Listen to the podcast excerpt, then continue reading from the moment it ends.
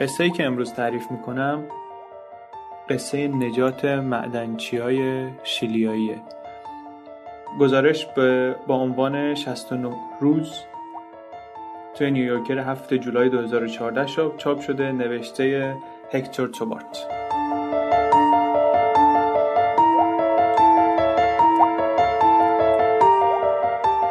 معدن سنخوزه توی کوههای صخره‌ای خالی از سکنه وسط یه بیابونی در شیلی به اسم آتاکاما.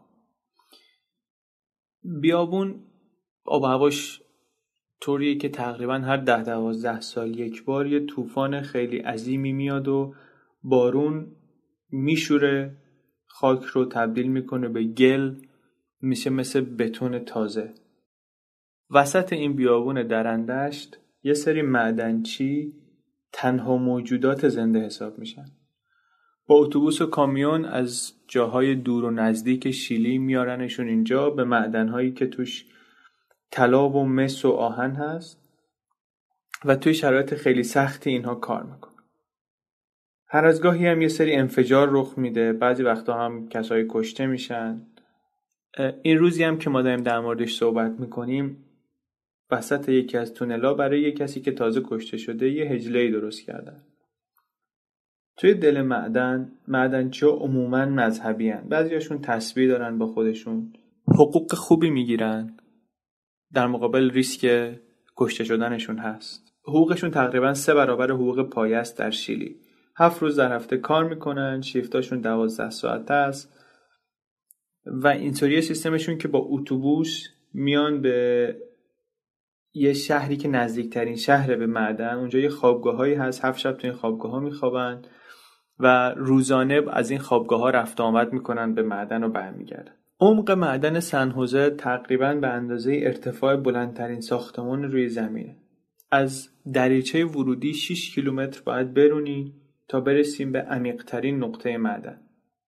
معدن از اواخر قرن 19 فعاله و از اون موقع دارن مس و طلا در میارن توی مسیر تونل کلی گالری و تونل تو در تو هست و توی این سالها همینطوری گالری های جدید ساختن تونل های جدید ساختن. مثل یه شهر رشد کرده اون زیر برای خودش. آب و هوای خودش هم داره. دماش کم و زیاد میشه. یه سری نسیم هایی داره که بعضیا شب میاد بعضیا روز میاد. مسیر اصلیش اسمش رمپه روز پنج آگست اوائل صبح شیفت شب داره جمع می‌کنه برگرده. یه سری آدمای غرق عرق و دوده جمع شدن توی یکی از دالون ها منتظرن که کامیون بیاد و چه دقیقه تو کامیون باشن و بردشون بیرون برسونتشون به کمپ در طول شیفت شب این کارگرا لرزش زمین رو شنیدن. چند و چندین و چند بار. یه طوری که انگار سخره های عظیم دارن لابلای این دالون ها میغلطن و میغورن و میان جلو. به اصطلاح خودشون وقتی که این صداها میاد میگن که امروز معدن خیلی گریه کرد. خیلی ناله کرد. اما این اتفاقیه که کم و بیش زیاد میفته بعدش هم خودش خوب میشه. ورودی معدن یه دریچه برای اینکه تصور کنیم پنج در پنج متر. توی این, توی این قصه من چند بار به لول اشاره می‌کنم به سطح ارتفاع اشاره می‌کنم. معیار ارتفاع از سطح دریاست. ورودی لول 800 یعنی 800 متر بالاتر از سطح آبه رمپی حالت زیگزاگی داره زیگزاگی میره پایین. اینا با کامیون و پیکاپ و هر ماشینی که باشه میرن تا پایین پایین و میان تا بالای بالا. آدما دارن توی ایستگاه های مختلف در طول این رمپ کار می‌کنن. یه جا کارگاه یه جا یه جایی به اسم جان پناه یه جا یه جایی که آدمای دارن یه, یه چیزی می‌کنن یه جا دارن جمع می‌کنن. هر کس در یه لولی جان پناه یه جای قارمانند اندازه مثلا یه اتاق کلاس درس. تو دل صخره تو لول 90 در اصل ساختنش برای پناه گرفتن توی مواقع استراری یه در فلزی هم داره. ولی عملا محل استراحته که مثلا وسط شیفت کاری اگه خواستن استراحت کنن بتونن برن اونجا. هوای تازه از ورودی معدن وارد میشه و دمای هوا هرچی که میریم پایینتر گرمتر میشه. نقطه پایین معدن رطوبت حدود 98 درجه است و دما تا 40 درجه هم می‌رسه اون روز ساعت یک ظهر فرانکلین 52 ساله که راننده کامیونه با خورخه را میفتن بیان که معدنچی ها رو جمع کنن و ببرن برای نهار خورخه 56 سالشه یکی از مسنترین معدنچی هست. چندین بار تا حالا از مشکلات ایمنی به مدیریت معدن شکایت کرده این معدن یه بار سال 2007 به خاطر یه حادثه ای که باعث شد دستیاری زمین شناسی کشته بشه بسته شد. اما بعد مدیریت و اینا اطمینان دادن که یه سری اقدامات اصلاحی انجام میدن. بعد باز شد. هرچند خیلی از اون کارا رو هیچ وقت نکردن. ماشین فرانکلین چراغ نداره. خودش یه فوتبالیست مشهوری بوده قبلا. در سطح مثلا حالا محل خودش. بعد الان بازنشسته شده با کار کردن توی معدن داره خرج کالج دخترش رو میده.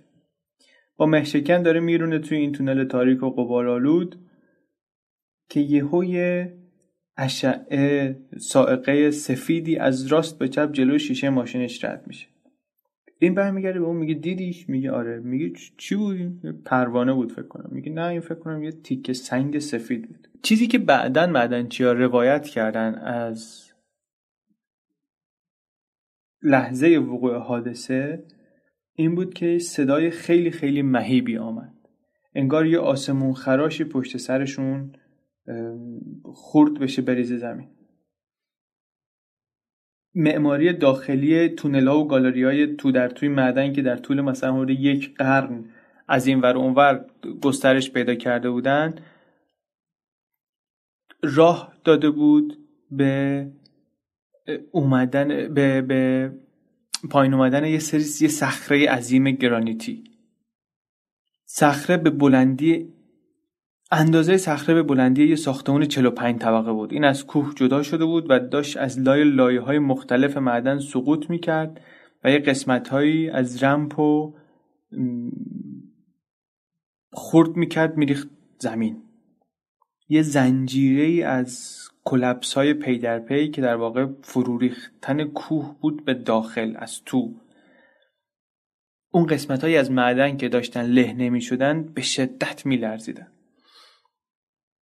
تو لول 150 یه مدنچی چهل ساله که پنج ماه پیش توی شهر زادگاهش از یک سونامی و یک زلزله مهیب جون به در برده این صدای عجیب غریب رو میشنوه میخزه زیر لودر چون یه سری سنگای اندازه پرتغال دارن میبارن رو سر کلش.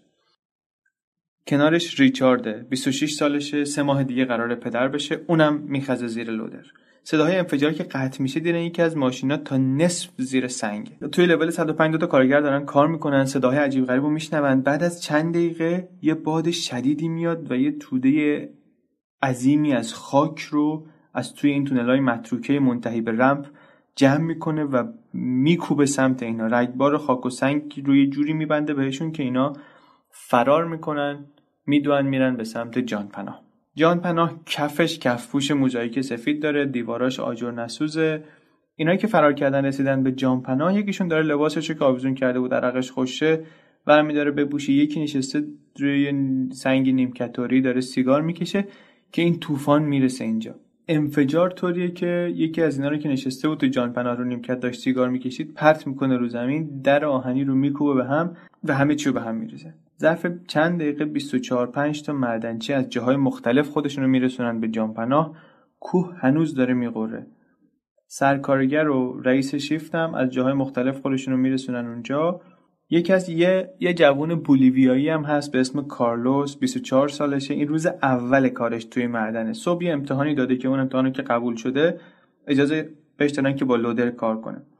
جز مهاجرای جوونی که برای کارهای فصلی انگورچینی و کار ساختمانی و اینا از بولیوی میان شیلی و بعدش راهش پیدا کرده به این کار مثلا پردرآمد و این هم صدا که زیاد شدی میپره پشت لودر.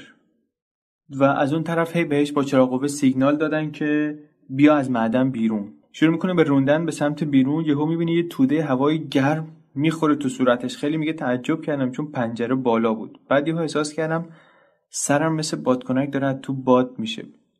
می‌خواد بترکه. بعد موتور خاموش شد. بعد خودش روشن شد.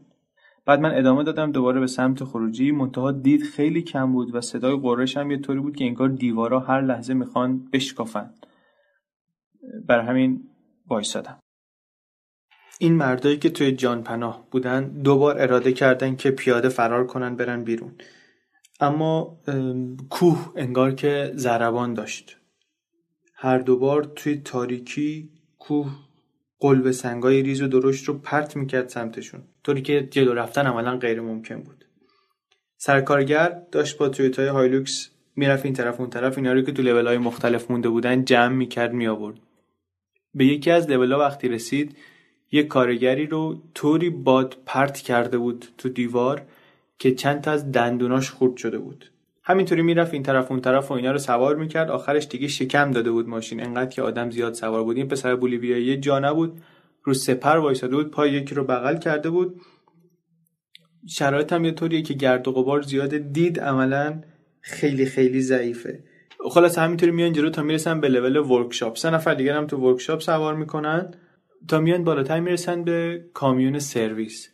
که اون از همه به مرکز انفجار نزدیکتر بود وقتی چراغ مینزن روی این راننده کامیون سرویس که داشته میماره دنبال اینا می‌بینن که از وحشت رنگ به روی اینا نیست. چند تاشون میرن تو اون یکی ماشین مسیر رو ادامه میدن تا اینکه دیگه انقدری صخره و سنگ جلوشونه که نمیشه پیش رفت پیاده میشن یه 50 60 متری هم پیاده میرن بعد دیگه می‌خورن به دیوار.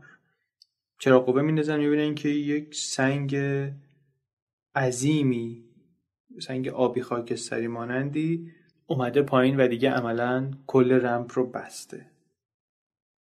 بعدا معلوم شد که این صخره حدود 700 هزار تنه و به صورت یک جا جدا شده از کوه و افتاده. اونا البته اونجایی که بودن فقط یه تیکش رو می‌دیدن. اما بعضیاشون که مثلا حالا با تجربه تر بودن می‌تونستن حدس بزنن که این چقدر بزرگه. از روی همون حدس برآوردی که کردن گفتن که این احتمالا ده لول از رمپ رو تخریب کرده که بعدا معلوم شد تخمین درستی هم بوده. همون جایی که شون گفت آقا ترتیبمون دیگه داده است. بعضی از این کهنکاراشون سایز سنگو که دیدن براشون معنی اینو داشت که کار تمومه. خیلی هاشون قبلا توی تونل توی معدن ها گیر کرده بودن. اما چند ساعت طول می‌کشید تا بولدوزر میومد و سنگ و می‌زد کنار و راه باز می‌شد. اما چیزی شبیه این رو کسی ندیده بود. یه سرشماری اولیه کردن نشون داد که 32 نفرن اونجا. یه نفر تونسته بود فرار کنه. یک تیم چهار نفره رفتن ببینن که میشه یه روزنه پیدا کرد به سمت بالا یا نه. بقیه برگشتن به سمت جان پناه فلورنسیو که سرکارگر بود و بعد از مدیر شیفت نفر ارشد حساب می‌شد به یکی که از مسنترها بود به یک به نفر از بزرگترها گفتش که وقتی رسیدین به جان پناه نذارین بچه ها برن سراغ ذخیره غذا چون ما ممکنه چند روزی اینجا موندگار باشیم. اینا قدم زدن تا اومدن پایین رسیدن به جون پناه دیدن که ارتباط با بالا هم کلا قطعه یعنی آب و هوا و برق و تلفن قطع شده. هنوز هم البته بعضیاشون امیدوار بودن که زود نجات پیدا می‌کنن. واسه اینکه باتری چراغ قوه رو سیف کنن چراغا رو خاموش کردن گفتن که این لازم میشه. گروهی که برای پیدا کردن راه فرار رفته بودن رفتن سراغ یه سری شفتای عمودی که معمولا کارکرد جانبیشون اینه که موقع فرار بشه ازشون استفاده کرد. یه سری شفت مثلا شفت کابلای الکتریک شفت تهویه است. در تئوری باید بشه که این صخره رو با این شفتا میانبر زد و رفت بالا. توی بعضیشون هم نردبون لاستیکی هست. اما بالا رفتن خیلی سخت بود. رطوبت خیلی زیاد گرمای بسیار شدید. این از همین نردبونا رفتن بالا تا بالاترین جایی که می‌رفت. اما وقتی که رفتن توی رمپ دیدن که به حکی این صخره هنوز سر راهه.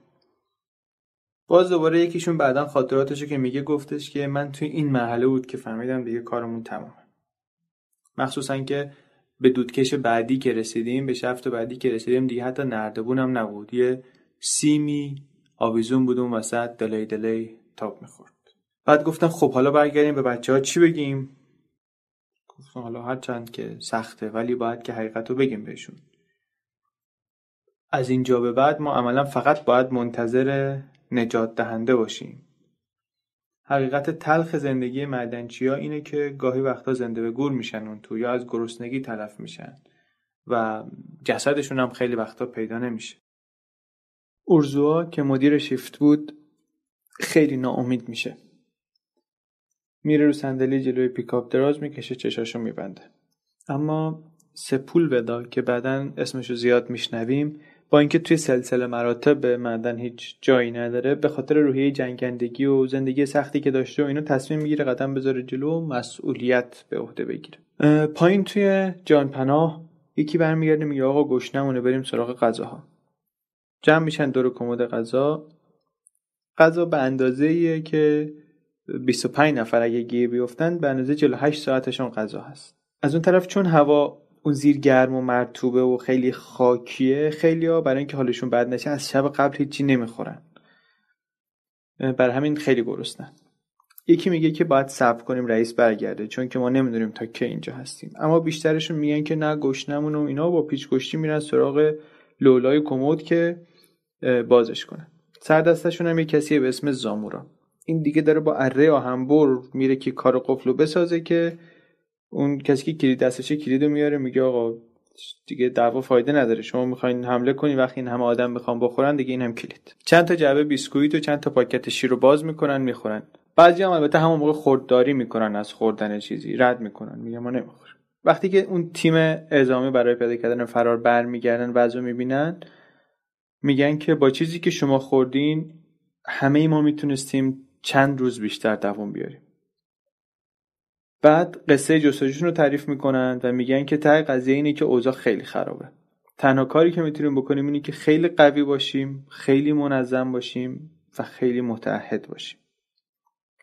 بعد ارزوها میاد جلو کلاه ایمنی سفیدش رو که نشون دهنده ارشدیتش رو برمیداره میگه که توی این شرایط همه ما برابریم. دیگه رئیس و مرعوسی در کار نیست. این حرکت رو بعدا خیلیا گفتن که این غیر مسئولانه بود و از روی ترس بود و ما خوشمون نیومد.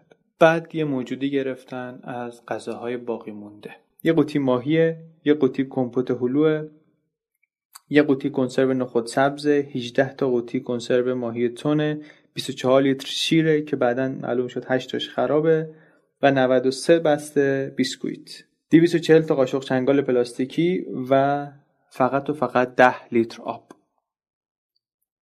اگه هر کسی یکی دو تا بیسکویت بخوره و یه قاشق تون احتمالا تا یه هفته غذا داره. البته یه مخزنی توی معدن هست که هزاران لیتر آب توشه. اما این آبیه که برای خنک کردن ماشینالات استفاده میشه و روغن قاطیشه آب آشامیدنی نیست. غذاها رو جمع می‌کنن می‌ذارن تو کمد در و دوبال قفل می‌کنن و یه سرشماری می‌کنن و ارزوها میگه که ما 33 نفریم. یه نفر داد می‌زنه میگه که 33 سن عیسی مسیح. چند تای دیگه هم تکرار می‌کنن سن عیسی مسیح 33 و این حتی برای اونایی که چندان مذهبی هم نبودن یه تقارن خیلی مهمی بود. ساعتی کم کم از ده شب میگذره هر کسی دنبال یه گوشه پیدا می‌کنه که بخوابه. کارتون خالی این مواد منفجره پلاستیک هرچی پیدا می‌کنن رو می‌کنن. بالش یا زیرانداز و وقتی که دیگه حرفی برای گفتن باقی نمیمونه دراز می‌کشن با چشم باز. همون اطراف جانپناه بیشترشون تا خوابشون ببره فضای جانپناه اینطوریه که یه کابینت غذا روی دیواره یه بسته کمک های اولیه رو دیواره یه عکس زن لخت که از یه مجله پاره کردن رو دیواره و یه دماسنج که اون شب دما رو 29.5 درجه سلسیوس نشون میده. یکیشون بعدا تعریف می‌کنه میگه که من اون شب خیلی ناامید شده بودم. چند شب قبلش همه بچه ها و نوه رو توی مهمونی دیده بودم و اون شب خیال کردم که اون یه فرصتی بودی که من با همه خدافزی کنم و دیگه رفتنیم برخلاف قوانین معدن که میگه نباید کسی تنها جایی بره من تنهایی را افتادم تو تونل. بعد یهو یادم افتاد که با این همه سنگ و صخره ای که رو سر ما باریده هیچ کدوممون نمردیم. و فکر کردن به این روحیه‌مو عوض کرد و تصمیم گرفتم که یه پیرمرد قوی باشم و دعا کنم و طوری دعا کنم که دعای من به بستگانمون که روی زمین نگران هستن هم کمک کنه که این شرایط رو دووم بیارن. همزمان 5 6 نفرم قدم زدن به سمت بالای رمپ که هم ببینن صدای از اون طرف میاد یا نه هم اگه بتونن صدای نشونه چیزی به اونور برسونن. به جایی نرسیدن و بعد از چند ساعت برگشتن. برگشتن به لول 180 پای اون دودکشی که ازش رفته بودن بالا آتیش روشن کردن گفتن دودش شاید بره بالا مثلا یه علامتی باشه. تا دود عملا دور سر خودشون جمع شد. یکیشون لودر رو برداشت که مثلا راه باز کنه. دید بیشتر باعث میشه سنگا از دیوارا بریزن. خطرناک. یه خودم تلاش کردن نردبون درست کنن با میلگرد و شیلنگایی که دور بود اما دیدن که با توجه به ابزاری که دارن این کار عملی نیست. بتونن بسازن هم چیزی نیست که بشه ازش بالا رفت. مدتر هم برداشتن یه حمله به صخره کردن دیدن که اونم به جایی نمی‌رسه. بعد دیگه دست از کار کشیدن چراغا رو خاموش کردن و به سکوت گوش کردن به امید اینکه صدای چیزی از اون طرف بیاد.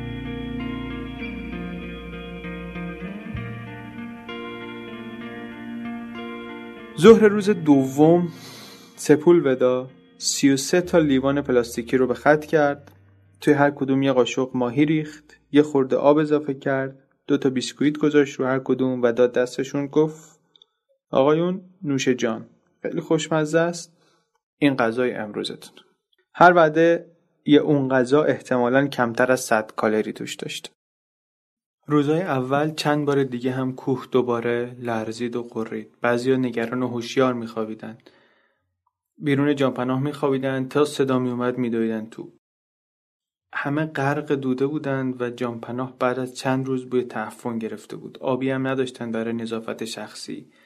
یکیشون گفت من قبلا جنازه دیدم. این بویی که ما الان میدیم از جنازه بدتره.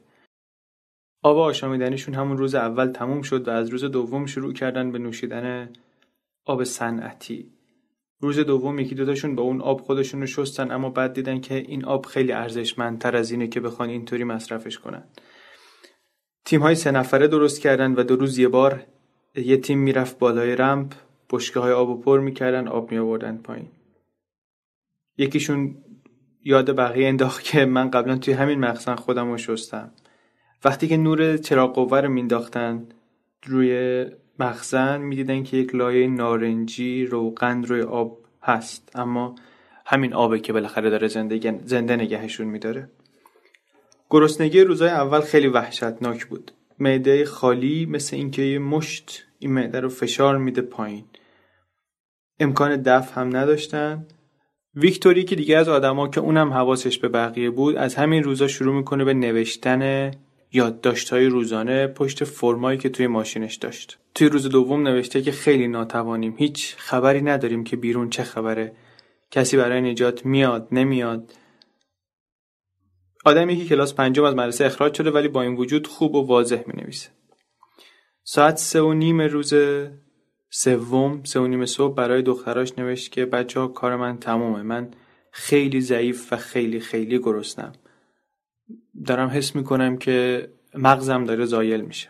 کم کم شروع کردن به یه حالت دیوانواری دنبال صدا گشتن. گوششون رو میچسبوندن به سنگ هایی که با یکی می‌گفت میشنوی؟ می‌گفت آره میشنوم. تو هم میشنوی؟ میگه آره من صدای یه, یه دریلی دارم میشنوم. میگه آره ضعیفه ولی منم میشنوم. بعدا همشون اعتراف کردن که دروغ بود. صدایی نبود. توهم بود.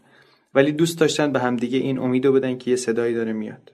بیشترشون موندن توی جان پناه چند تاشون که active تر بودن رفتن توی workshop توی کارگاه لول 105 بعضیاشون هم در رفت و آمد بودن از جمله سپولودا سپولودا یه آدمی بود خیلی بد دهن از اینایی هم بود که راه میره با خودش بلند بلند حرف می‌زنه و فوش میده. یه خورده هم باعث سرگرمی بقیه بود. اما mood swing داشت.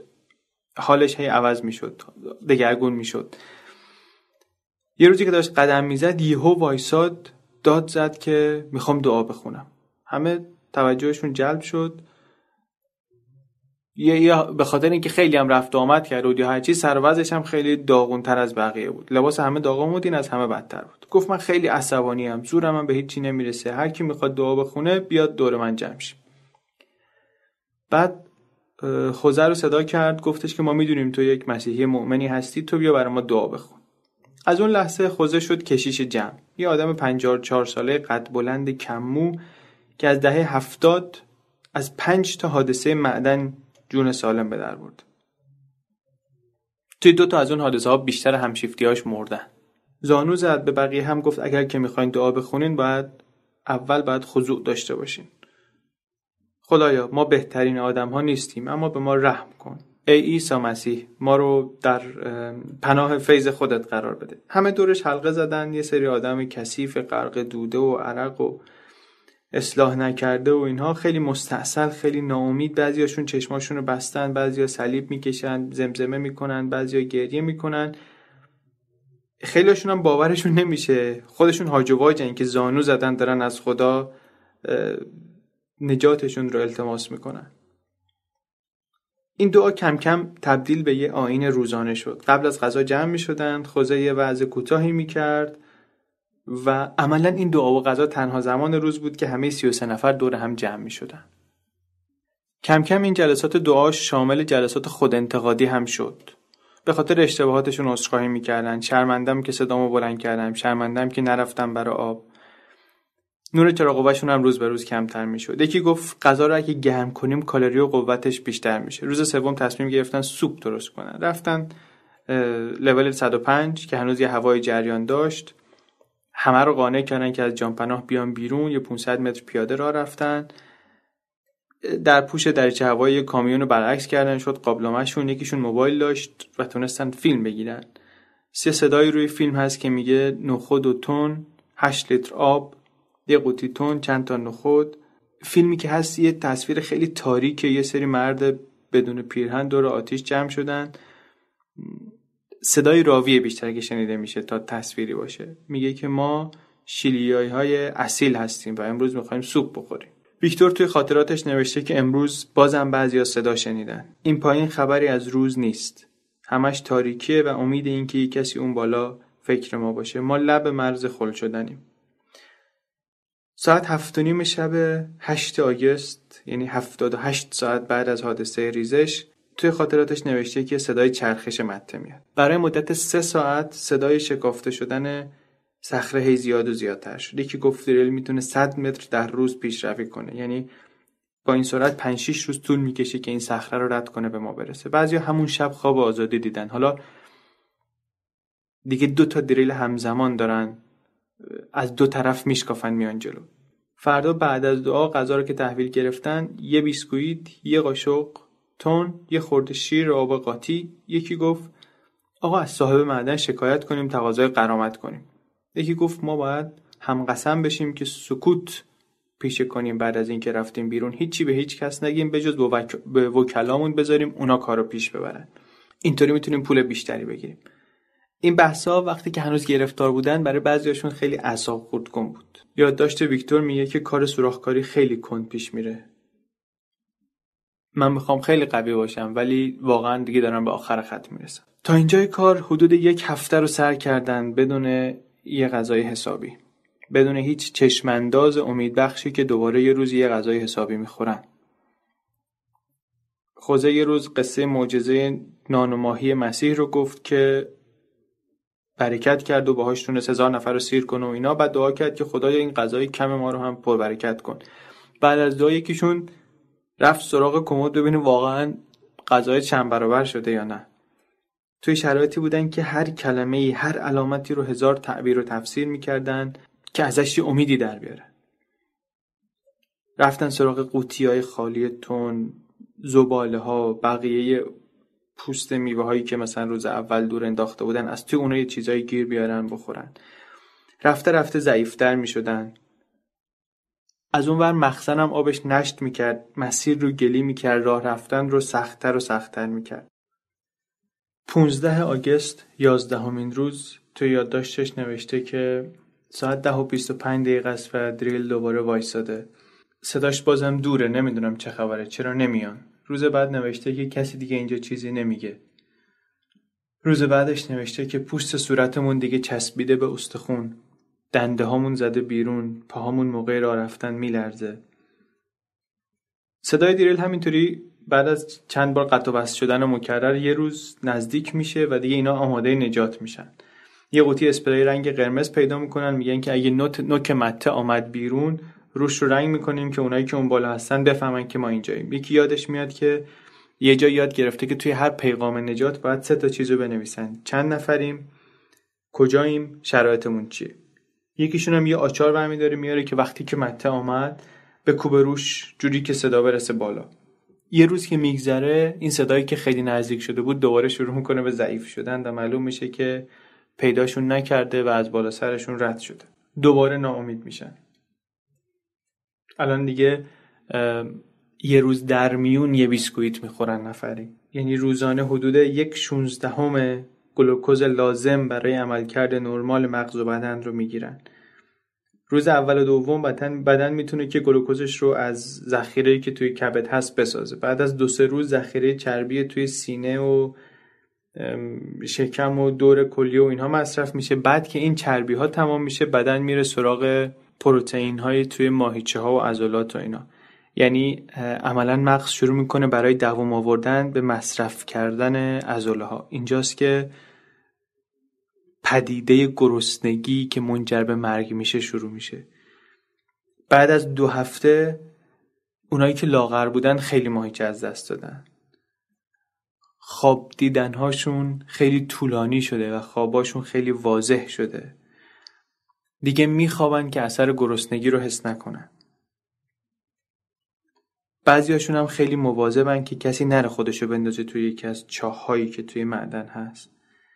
چند تاشون تجربه های نزدیک مرگ داشتن.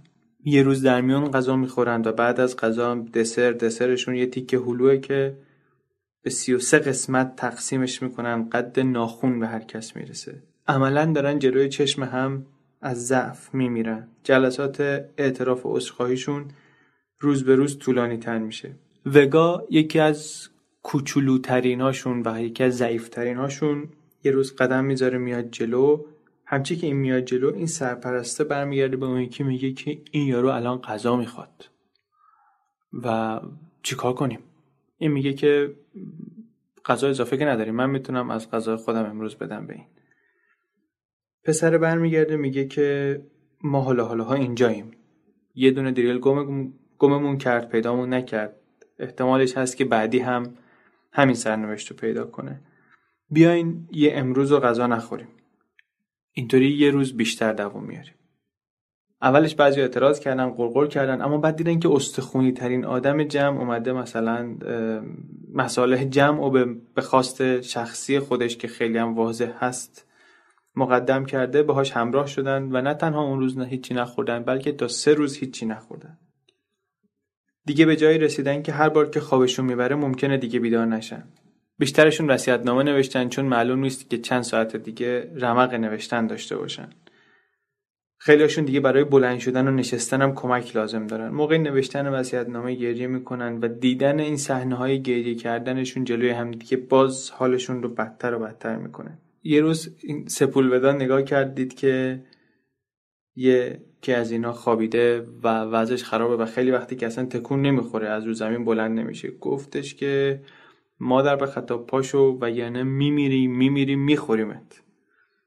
این حرف همینطوری خوب شوخی ممکنه به نظر بیاد ولی وقتی که یه عده آدم هستن که دو هفته از غذا نخوردن تهدیدش یه معنی دیگری پیدا کرد و یارو بلند شد.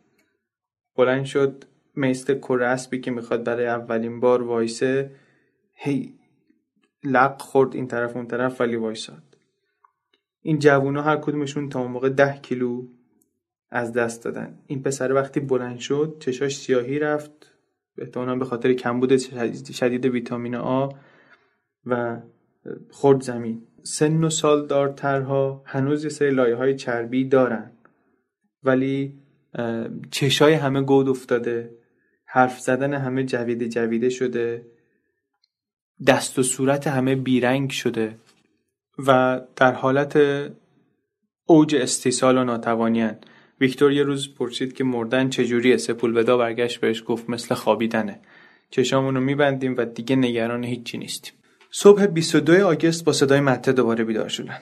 روی زمین کارگرا تمام شب و مشغول کار بودن. یه خود اون طرفتر چند صد نفر از اعضای خانواده ها جمع شدن کمپ زدن. تیم های مختلف دو هفته است که دارن پیاپی کار می‌کنن. کارگری که الان بالای دستگاه شیفتش رو ساعت ده شب دیشب شروع کرده. پاش روی پلتفرمه چون که از لرزشش می‌تونه بفهمه که اون پایین چه خبره. ساعت پنج صبح می‌فهمه که نوک مته اون پایین به تق افتاده. اگزوزم دود نمی‌کنه فشار سنجم افتاد. 700 متر پایینتر بالای جانپناه صدای انفجار کوچیکی همه رو متوجه کرد. بعد تیکه سنگ افتاد زمین و صدای تراشیده شدن سنگ با فلز قطع شد و صدای سوت جریان هوا به جاش اومد. ریچارد آچارش رو برداشت دوید سمت صدا دید یه تکه از مکه مته از شکاف بین سقف و دیوار اومده بیرون و داره بالا پایین میره. اونایی هم که بالا بودن فهمیده بودن که به فضای خالی رسیدن مته رو هدایت کردن آروم آروم آروم تا رسید به کف زمین. ریچارد هم از این وقت شروع کرد کوبیدن روی مته با این آچار. آچارش آچار یه متریه که حالا همینطوری میکوبه هر از گاهی هم سب می‌کنه که گوش بده ببینه از اون طرف هم صدای ضربه میاد یا نه. بعد از چند تا کوبیدن بهش گفتن که باید خورده بیشتر فکر کنیم که یه وقت این ضربه هامون باعث نشه که این شکاف بدتر بشه این زیر له بشیم زیر آوار. خیلی زود هر 33 نفر جمع شدن اونجا اون دور همدیگه رو بغل می‌کردن گریه می‌کردن انگار که یه دستی دراز شده از بالا رسیده بهشون که می‌خواد بکشتشون بیرون. اسپری آوردن رو نوک علامت گذاشتن یادداشتایی رو که نوشته بودن یا شخصی ها نامه ها اینا رو با پلاستیک و سیم و اینا چسبوندن بستن دور مته و چهار ساعت بعد از وارد شدن مته شروع کرد بالا رفتن. اون یادداشت هفت کلمه مهم رو هم پشت چکش تو امترین جاش توی یه بسته پلاستیکی جاساز کردن. بعد جمع شدن که جشن می‌گیرن. فیلم گرفتن با همون موبایل. یه بطری پلاستیکی آب کثیف رو انگار که شامپاین باشه دست به دست می‌دادن دست همدیگه ازش مینوشیدن. شادی می‌کنن سرود ملی می‌خونن. سرود ملی خوندنش هم اینطوری که اولش با انرژی و هیجان شروع می‌کنن به خوندن. اون خطای آخر که می‌رسه صدا کم کم محو میشه. دیگه جونی نمونده برای کسی. وقتی بعد از چند ساعت کل مته رو در آوردن و سرش رو تمیز کردن وزیر معدن شیلی که اونجا تو سایت بود اون لکه قرمز رو نشون داد گفتش که اون اونجا بود؟ گفتن نه جدیده. بعد کاغذها رو پیدا کردن چند تاشو خوندن دیدن که اینا نامه های شخصی باید حفظ بشه. یکی یه تیکه پلاستیک اومد یادگاری ورداره دید توش کاغذ در آورد. دید که اون یادداشت نجات داد زد که این هرومزاده ها همشون زندن. همه سی و تاشون زندن. الان دیگه نوبت شادی و پایکوبی این بالایی بود. چند تا از این کارگرها دویدن سمت کمپ خانواده ها که چند حصار امنیتی بینشون و محل حفاری فاصله بود. اینا رفتن اونجا که پر از دوربینای رسانه ها پر از یه جاهای کوچیکی که برای عبادت و نظر و نیاز و اینا درست کردن. حالا یه سوراخ 7 سانتی باز شده. میشه که یه پرابی با دوربین فرستاد پایین بعد تلفن میره پایین که صدا می‌تونن بشنوند بعد کم کم تو ساعتهای بعد شیشه های کوچیک ژلای گلوکوز و روزهای بعد کم کم آب نوشیدنی های پروتئینی بعد کم کم میوه و پروتئین. روش غذا دادن بهشون رو بر اساس مشورتی که ناسا بهشون داده بود اجرا کردن. آروم آروم و کم کم. برای نجاتشون شروع کردن به کندن یه شفت 75 سانتی نزدیک کارگاه. و بهشون هم گفتن که احتمالا این عملیات نجات چهار ماه دیگه طول می‌کشه. ویکتور نوشته که حالا دیگه همش منتظر یه دستی هستیم که به همون غذا برسونه و می‌دونیم که حیوانی توی قفس چه حالی داره. کوه هنوز هر از گاهی صدا میده. و به نظر می‌رسه که خطر ریزش دوباره و مدفون شدنشون زیر آوار هست. یه تلویزیون کوچیک هم بهشون رسوندن. از طریق برنامه های اون تلویزیون فهمیدن که معروف شدن. دولت دومینیکن بهشون گفته که همتون رو با خانواده دعوت می‌کنن به یه ریزورتی اونجا برای تفریح و صفا و اینا. اولش سورئاله براشون تجربه ولی مثل هر تجربه سورئال دیگه کم کم عادی میشه. بعضی از آدما شروع می‌کنن از سطح کشور پول جمع کردن برای خانواده های اینا باز شدن دریچه شهرت و ثروت همون پایین باعث جر و بحث و درگیریشون میشه.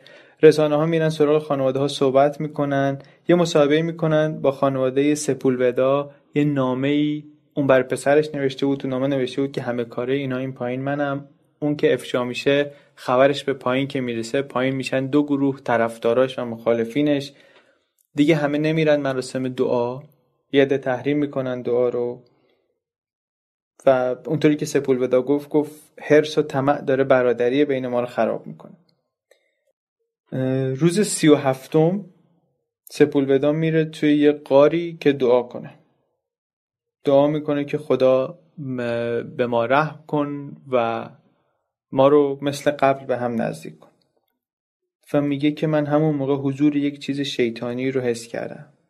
وقتی که برمیگرده پیش بقیه سر و یه طوری که انگار تو گل کشتی گرفته بوده. تمام تنش پوشیده از گله. میگن چی شد؟ میگه با شیطان داشتم میجنگیدم. خلاصه اینم برای خودش یه سوژه ای میشه اونجا و بعد از اینکه میان بیرونم شهرتی پیدا می‌کنه شهرت رسانه‌ای پیدا می‌کنه میره تو کار تبلیغات یه شخصیتی میشه اصلا بر خودش. روز 67 یعنی چهار هفته بعد از شروع حفاری شفت نجات کار حفاری کامل میشه و برنامه میریزن که یکی دو روز دیگه عملیات نجات رو انجام بدن. همون روز یهو یه صدای انفجار میاد شبیه صدایی که روز اول شنیده بودن و اینا میگن که این آخرین تلاش شیطان برای اینکه ما رو این تو نگه داره. اعتقاد به وجود شیطان توی معدن مخصوصا توی معدن طلای باور قدیمیه بین معدنچی های حداقل شیلی. بر همین یه سری رفرنس های مکرری به شیطان میدن. بالاخره روز 69 عملیات نجات شروع میشه با سوار شدن جوونترها و قویترها به کپسول نجات. به خاطر اینکه گفتن که اگر در راه اتفاق غیر مترقبه پیش آمد باید کسی باشه که بتونه از پس مشکل بر بیاد. بعد دیگه کم کم آمدن بالا آمدن بالا سفر مصاحبه شهرت جایزه بیشترشون یک سال موندن خونه. بعضیاشون خیلیاشون احساساتشون رو کمابیش از دست دادن. بعضیا شکایت می‌کنن بعدا از اینکه کسی حالشون رو نمی‌پرسه تنها چیزی که ازشون می‌خوان اینه که پول بهشون قرض بدن. خیلی از سن بالاترهاشون بازنشسته شدن. بیشتر بقیه شغل های مرتبطی گرفتن منتها روی زمین که دیگه برنگردن زیر زمین. چند تایی هم برگشتن پایین. اون وگار که از همه ضعیفتر بود و پیشنهاد داده بود یه روز غذا نخورن مدتها با ترس و کابوس دست و پنجه نرم کرد و هر وقتی که یاد گرسنگی زیر زمین میافتاد دستا شروع می‌کردن لرزیدن و بعد کل بدنش میلرزید. آخرش تصمیم گرفت برای اینکه به این ترس غلبه کنه باهاش مواجه بشه و بره دوباره تو معدن کار کنه چند روز. برای همین یک روزی با برادر زنش قرار گذاشت و سوار وانت اون شد و رفت دوباره به معدن سنخوزه